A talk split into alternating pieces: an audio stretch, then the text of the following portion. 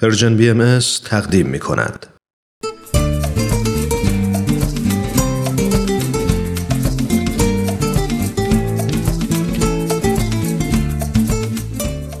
کاوشی در تعصب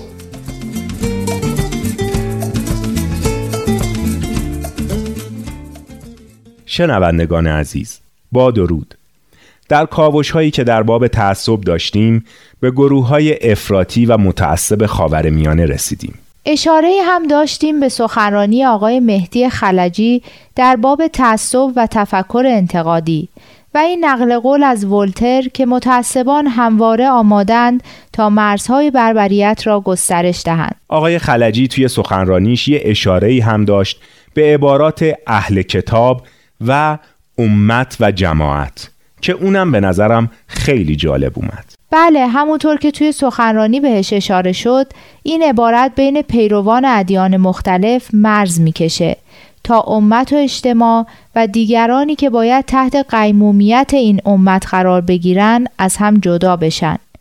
از نظر آقای خلجی این عبارت مفاهیمی دیگر سازند یعنی مردم رو به دو گروه تقسیم می کنند یک گروه ما و یک گروه دیگران که جزو این ما نیستند و بیگانه به حساب میان همونطور که در این سخنرانی گفته شده این مفاهیم مال دوره و دنیایی هستند که توش هنوز مفاهیمی مثل جامعه، ملت، دولت، فرد انسانی، شهروند، حقوق طبیعی و حقوق بشر مطرح نشده بود. اما مهمترین نکته ای که به نظر من در این سخنرانی مطرح شده اینه که حذف دیگری یعنی کسانی که ما اونا رو دیگران و غیر خودی تصور می کنیم و نپذیرفتن و نفهمیدن و ندیدن اونا در واقع ندیدن و نشناختن خوده. درسته. آقای خلجی میگه مسئله اساسی در مورد آزادی و عدالت همین دیگریه. چون بدون به رسمیت شناختن دیگری و آزادی ها و حقوق برابر او هیچ آزادی و عدالتی واقعیت پیدا نمی‌کنه.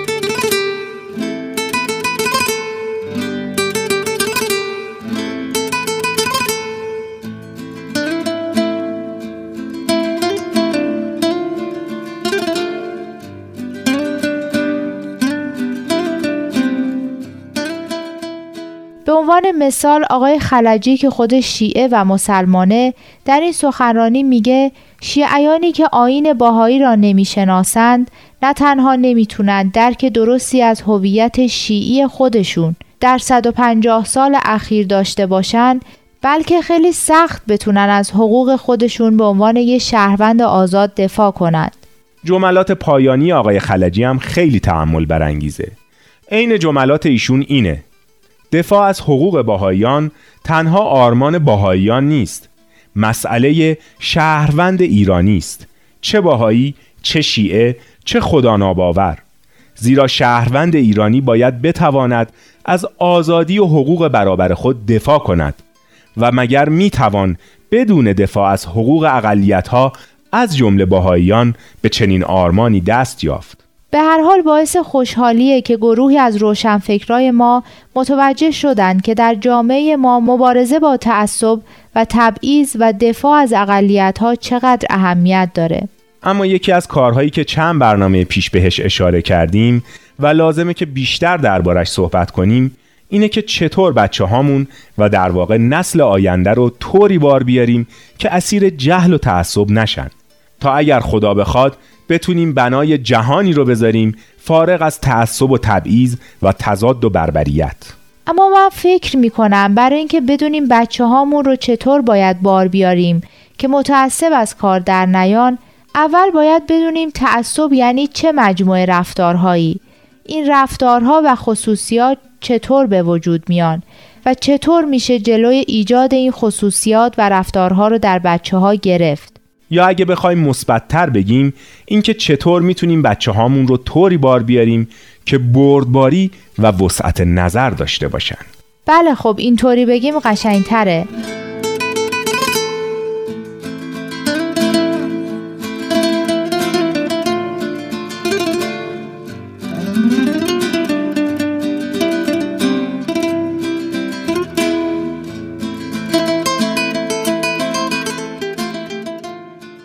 حالا اگه بخوایم از مشخصات یه فرد متعصب بگیم به نظرم باید اول از کینه توزی و سختگیری و ستمگری شروع کنیم. یعنی همون خصوصیاتی که در گروه های افراطی خاور میانه به وفور می‌بینیم. از مشخصات دیگه افراد متعصب اعتقاد کامل به حرفهای خود و عدم توجه به افکار و نظرات دیگرانه. درسته کلا برتری طلبی و زورگویی از مشخصات تعصبه. یه نکته جالب دیگه اینه که افراد متعصب برعکس ظاهرشون و قدرت نمایی که می‌کنن از عزت نفس ضعیفی رنج می‌برن و آدمهای تلقین پذیر و مرددی هستند که انگیزه ها و احساسات آنی و زودگذری دارند. در مقابل انعطاف ناپذیری، تجاوزکاری و خودخواهی هم از خصوصیات دیگه آدمای متعصبه. البته این رو هم باید در نظر داشت که مرز خاصی در کار نیست. هم این صفات و هم خود تعصب ممکنه در همه ما به درجات مختلف وجود داشته باشه.